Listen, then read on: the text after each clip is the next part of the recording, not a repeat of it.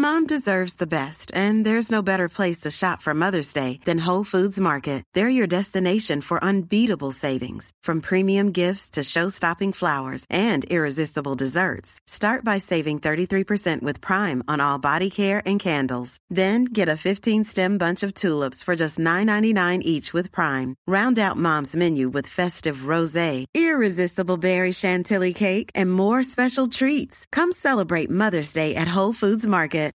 Millions of people have lost weight with personalized plans from Noom, like Evan, who can't stand salads and still lost 50 pounds. Salads, generally, for most people, are the easy button, right? For me, that wasn't an option. I never really was a salad guy. That's just not who I am. But Noom worked for me. Get your personalized plan today at Noom.com. Real Noom user compensated to provide their story. In four weeks, the typical Noom user can expect to lose one to two pounds per week. Individual results may vary. Many of us have those stubborn pounds that seem impossible to lose, no matter how good we eat or how hard we work out. My solution is PlushCare. PlushCare is a leading telehealth provider with doctors who are there for you day and night to partner with you in your weight loss journey. They can prescribe FDA-approved weight loss medications like Wagovi and Zepbound for those who qualify. Plus, they accept most insurance plans. To get started, visit plushcare.com slash weight loss. That's plushcare.com slash weight loss. ایران قرن 19 دو تا انقلاب به خودش دید ما دومیش بهمون نزدیکتر و زندگیمون بیشتر متاثر از دومیشه ولی واقعیتش اینه که اولیش هم انقلاب خیلی بزرگی بود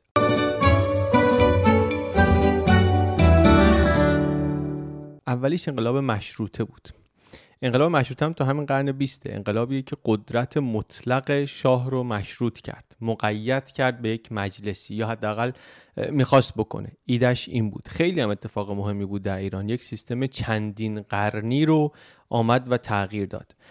و بهش اگه اینطوری فکر کنیم که خب جامعه حتما یه مشکلاتی داشته یه مسئله هایی رو می‌خواسته حل کنه و راه حلی که یه تعدادی از نخبگانش حداقل برگزیدن این این انقلاب بوده جالب میشه. چون من دوست دارم برم ببینم اون مسئله ها چیه. دوست دارم برم ببینم می‌تونم بفهمم که چه مسئله هایی رو جامعه می‌خواسته حل کنه که جوابش شده انقلاب مشروطه.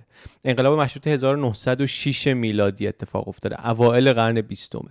ولی خب زمینه هاش طبعا از قرن 19 شروع میشه دیگه. من تو این ویدیو دنبال زمینه هاش هستم. و در نتیجه دوباره می‌خوایم برگردیم ایران قرن 19 رو ببینیم. تاریخ ایران قاجاری قرن 19 رو می‌خوایم از چهار تا اسم پادشاه و اینا برای خودمون در بیاریم. تلاش کنیم کم کم ببینیم که اونو چطوری میشه فهمید. یه طوری که بعدا ایران قرن بیستم رو هم بتونیم در ادامه اون بهتر ببینیم و بفهمیم. پس محدوده جغرافیاییمون توی این ویدیو ایرانه. بازه زمانیمون هم قرن 19 در واقع همه قرن 19 هم نیست. فاصله بین عهدنامه ترکمانچای تا انقلاب مشروطه.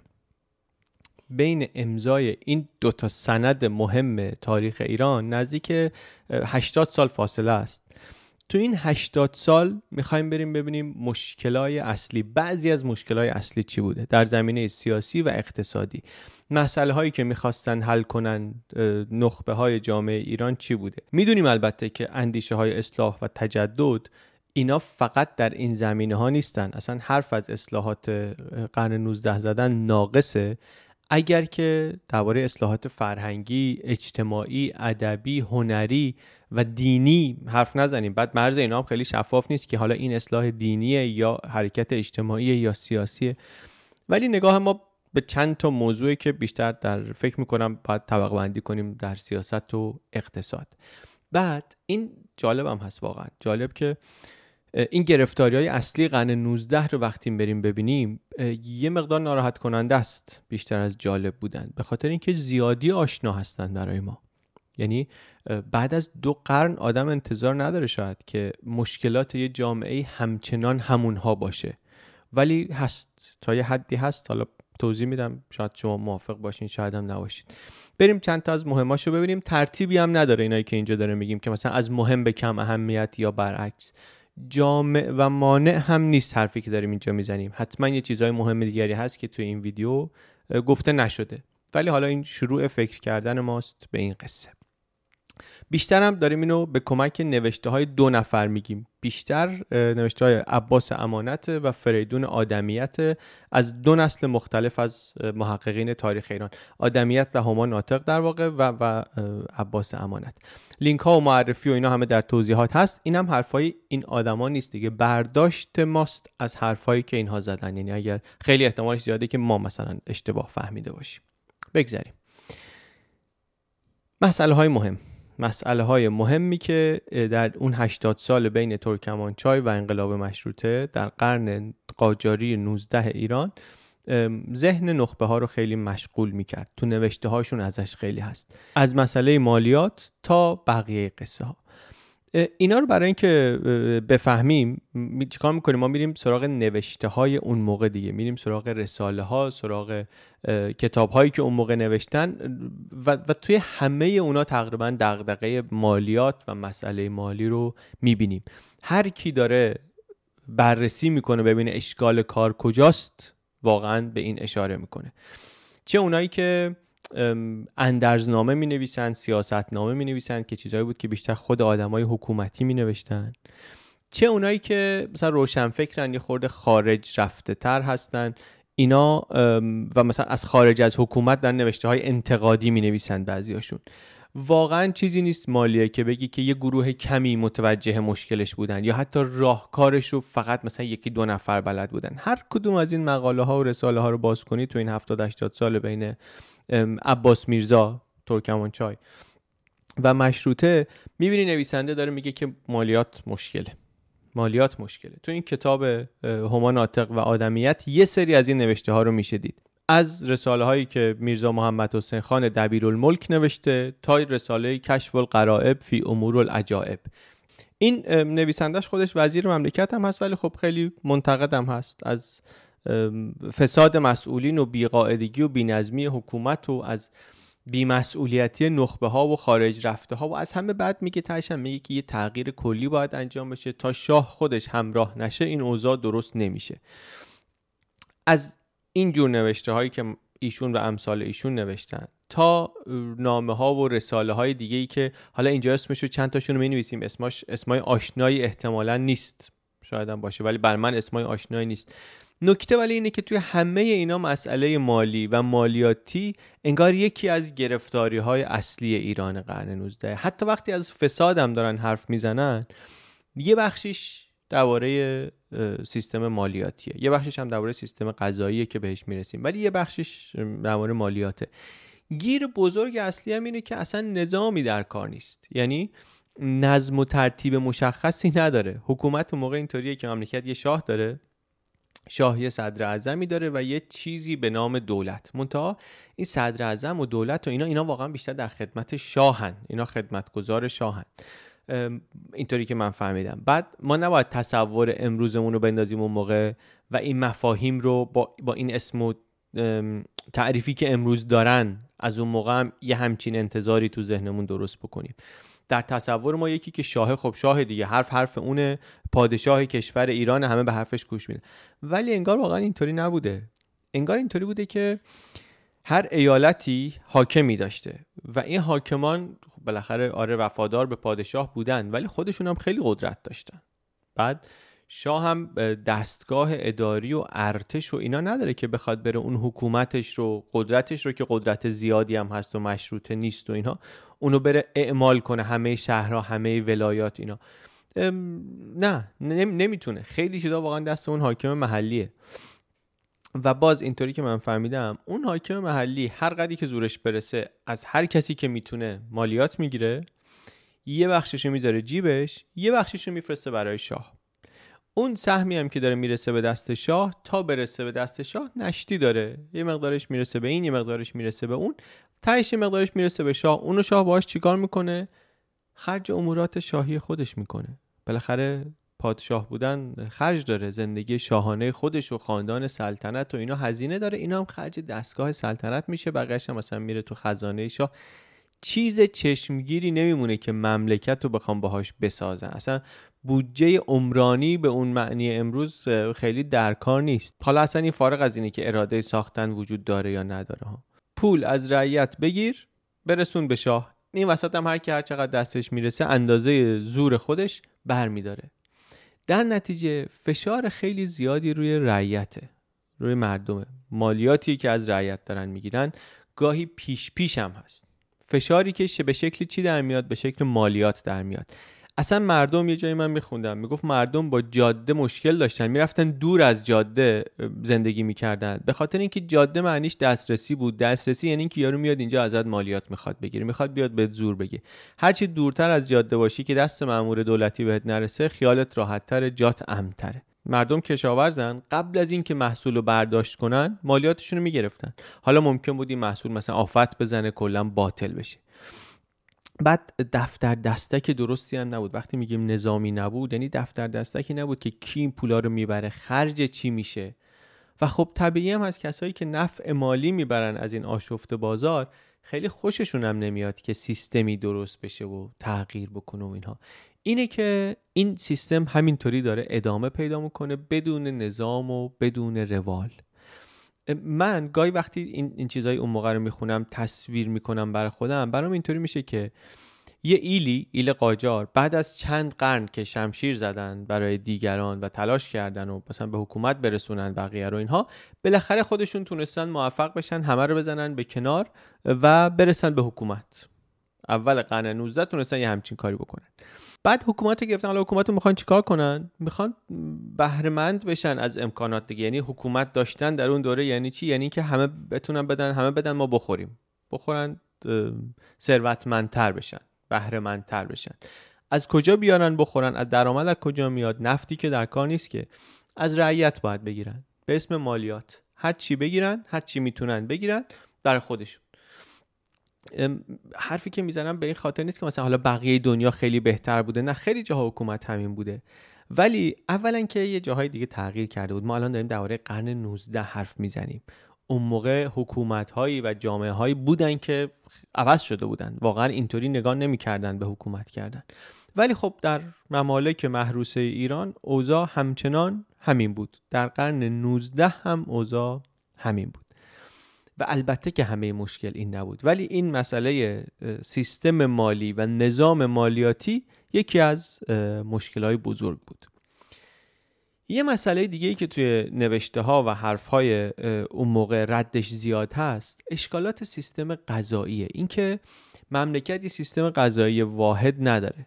دو تا سیستم قضایی با دو تا قاضی. یه آخوندی قاضی مثلا احکام اسلامی یه نفرم از طرف حاکم ایالت یا حاکم حاکم شهر میشه قاضی احکام عرفی. این چند تا مسئله ایجاد می‌کنه. یکیش اینه که خیلی مشخص نیست چه چیزی باید بره محکمه شرعی چی باید بره محکمه عرفی. یه مسئله دیگه اینه که محکمه شرعی قانون نوشته نداره که استنباط فقهی اون حاکم شرعیه که نشسته اون بالا. این یعنی چی؟ این یعنی که سیستم یک پارچه نمی‌تونه باشه. بستگی داره توی این شهر کی زورش بیشتره. بستگی داره که حاکم اینجا خودش کدوم سمتیه. یه تقسیم کاری البته شده بود که مثلا ازدواج و طلاق و ارث و میراث و اینا مال محکمه شرعیه مثلا بقیه چیزا محکمه عرفیه.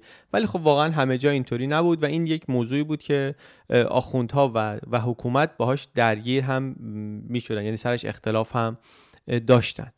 این مسئله سیستم قضایی هم یه چیزی مثل همون سیستم مالی. توی بیشتر نوشته ها و اندرزنامه ها و رساله ها و انتقادنامه ها و توی بیشتر اینها دربارش صحبت میشه. توی, توی این کتابم مفصل تر می‌تونید دربارش بخونید.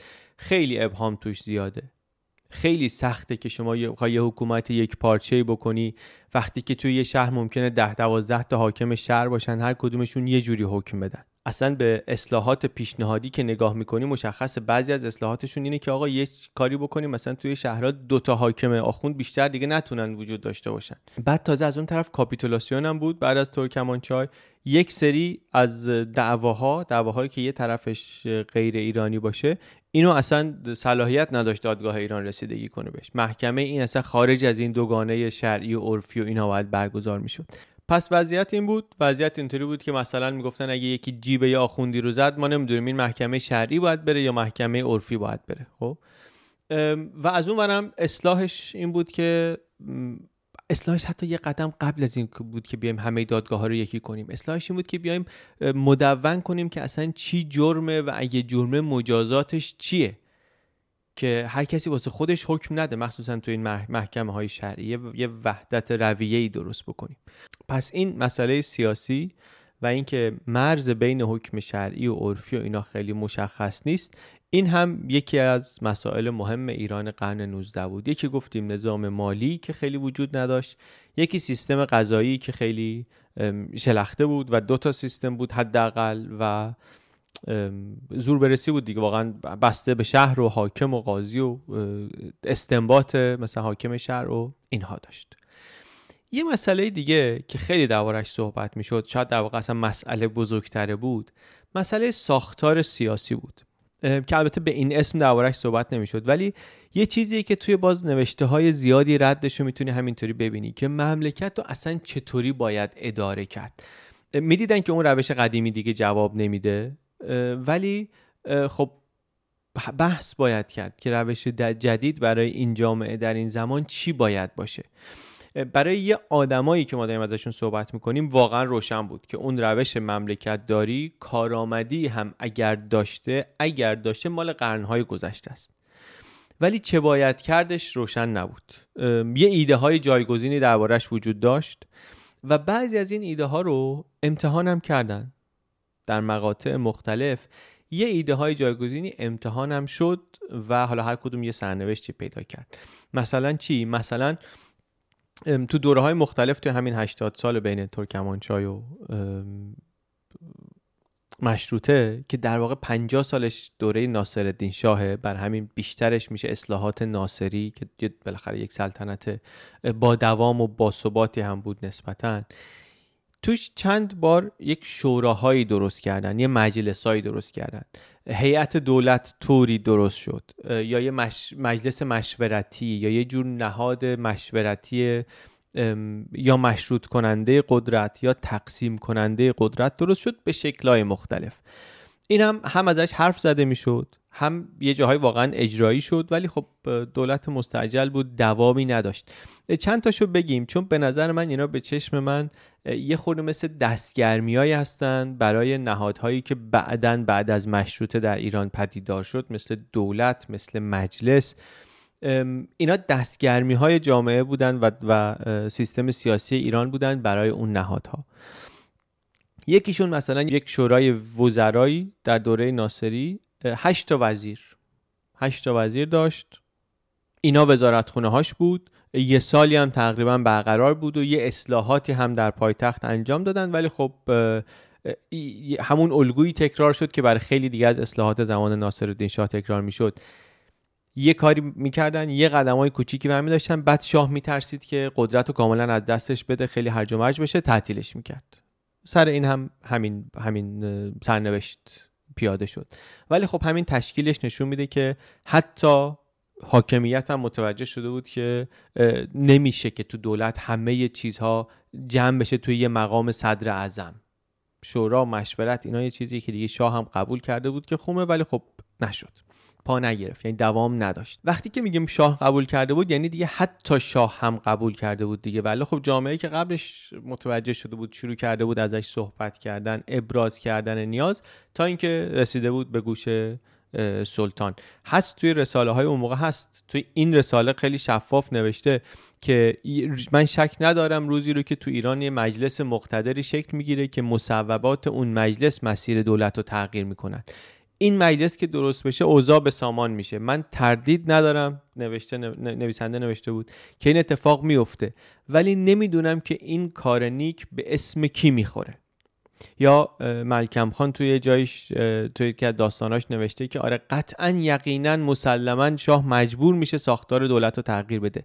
یعنی چی؟ یعنی اینا می‌دیدن که ساختار قدرت باید درست بشه یه مجلسی باید بیاد. ولی خب در واقعیت چند دهه بعد از این نوشته ها بود که ایران صاحب مجلس شد و صاحب حکومت مشروطه شد. چیزی که خب می‌تونست خیلی وقت قبلش لابد اتفاق بیفته دیگه چون نیازش معلوم بود راه حلش هم حداقل مطرح شده بود. تو اون دوره یه مدت این اینو داشتن خلاصه. یه مدت شورای دولت داشتن یه مدت یه مجلس مصلحت خانه عامه داشتن گفتیم. یه مدت یه دفتر تنظیمات داشتن.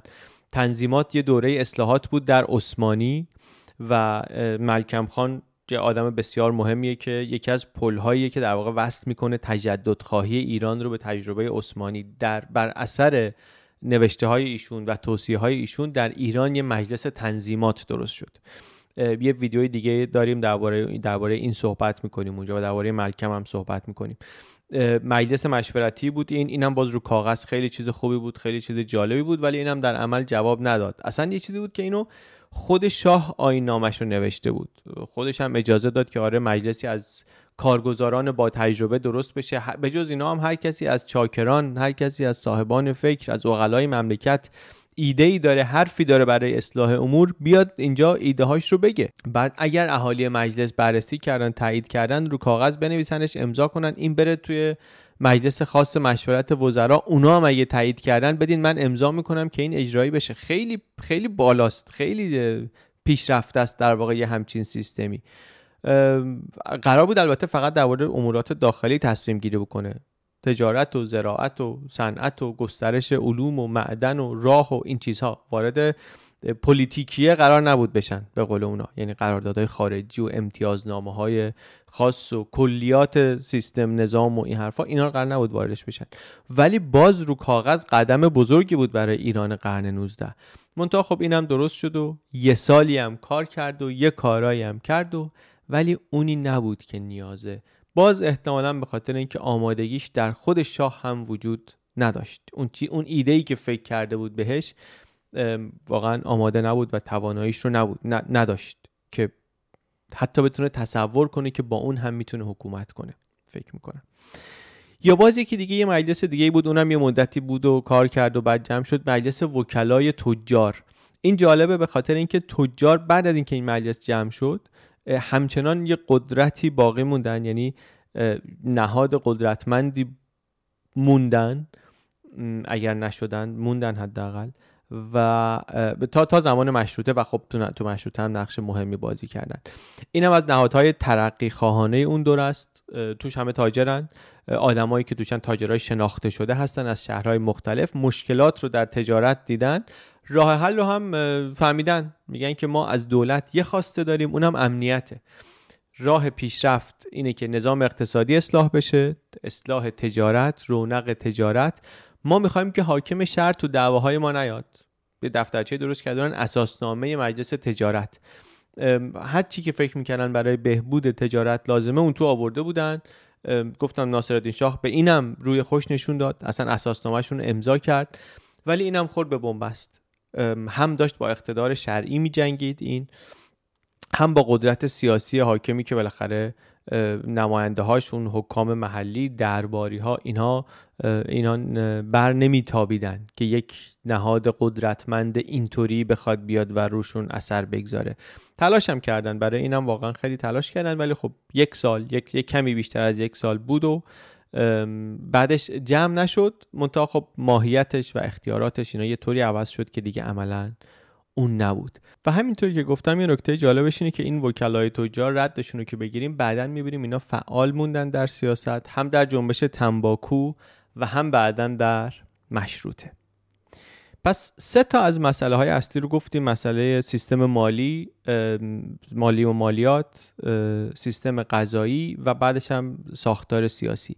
اینا رو برای چی داریم دربارهش حرف می‌زنیم؟ به خاطر اینکه می‌دونیم مشروطه یهو نشده دیگه. یه سری مسیرهایی رو جامعه در قرن 19 رفته و بعد در ابتدای قرن 20 رسیده به انقلاب مشروطه. البته مشکلات بیشتر از اینه چیزهایی که ایران نداره فقط اینها نیست. داریم درباره کشوری صحبت می‌کنیم که مشکل اقتصادیش خیلی زیاده.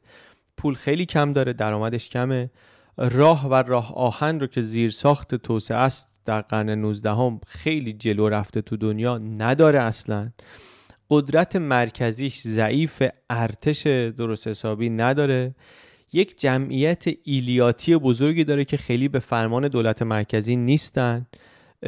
جامعه ای داره که خیلی بی سواد باورهای خرافی توش خیلی بالاست. یعنی وضع داخلیش یک همچین وضعیت واقعا ضعیفیه و از اون طرف در بیرون مرزهاش هم درگیر با همسایه های بسیار قدرتمند با نه فقط قدرت منطقه قدرت های درجه یک دنیا. ایران همیشه با عثمانی درگیری داشت در کنار خودش ولی روسیه تزاری و امپراتوری بریتانیا اینا فقط ایران رو در منگنه نکردن در قرن 19 اینا سایهشون واقعا خیلی جاهای دنیا هست. یعنی اون کشوری که از داخل و نظر امکانات و زیرساخت و اینا انقدر ضعیفه خیلی خیلی ضعیفه از بیرون هم اون وقت روش فشار خیلی زیاده. این به نظرم نکته جالبی میشه. وقتی ما داریم هی ایران قرن 19 رو بررسی می‌کنیم و خب طبق اون چیزی که تو ذهنمون هست و شنیدیم و خوندیم و غلط هم خیلی نیست همش به ضعف پادشاه های قاجار فکر می‌کنیم حواسمون به این که اینا چه کارتایی برای بازی داشتن هم باشه. هم از نظر وضع داخلی جامعه و هم از نظر نیروهایی که از خارج از ایران اینا ایران اون موقع باهاشون روبرو بود. درگیر اگه نگیم بود که حالا درگیرم بود خیلی جاها حداقلش اینه که روبرو بود. و ما چرا داریم درباره این صحبت می‌کنیم؟ چون تصویر خیلی بزرگش رو یه کوچولو براتون توضیح بدم.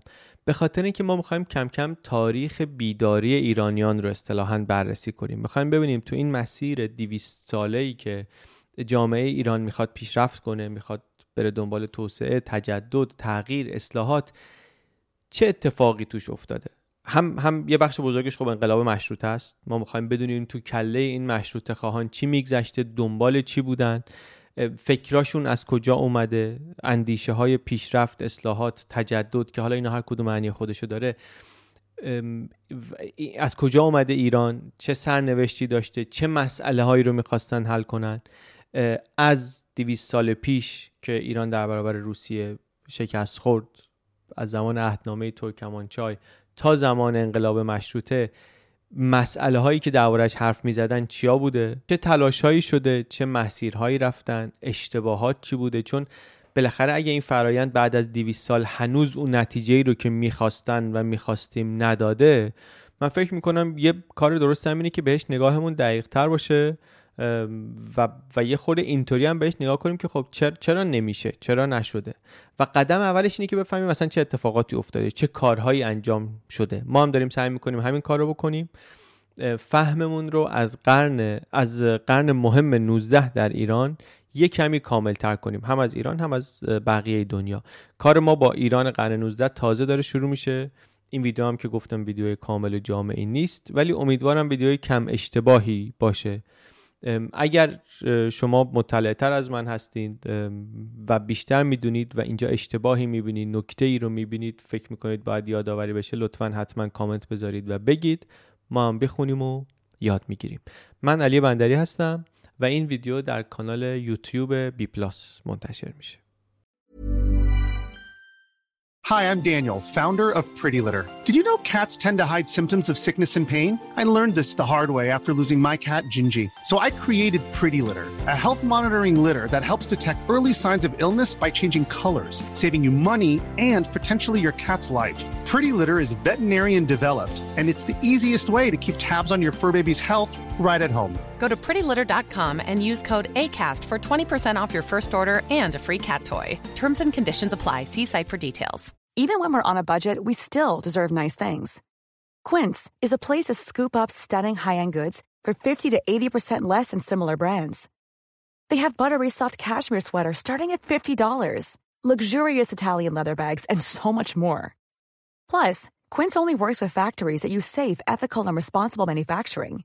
Get the high-end goods you'll love without the high price tag with Quince. Go to quince.com/style for free shipping and 365 day returns.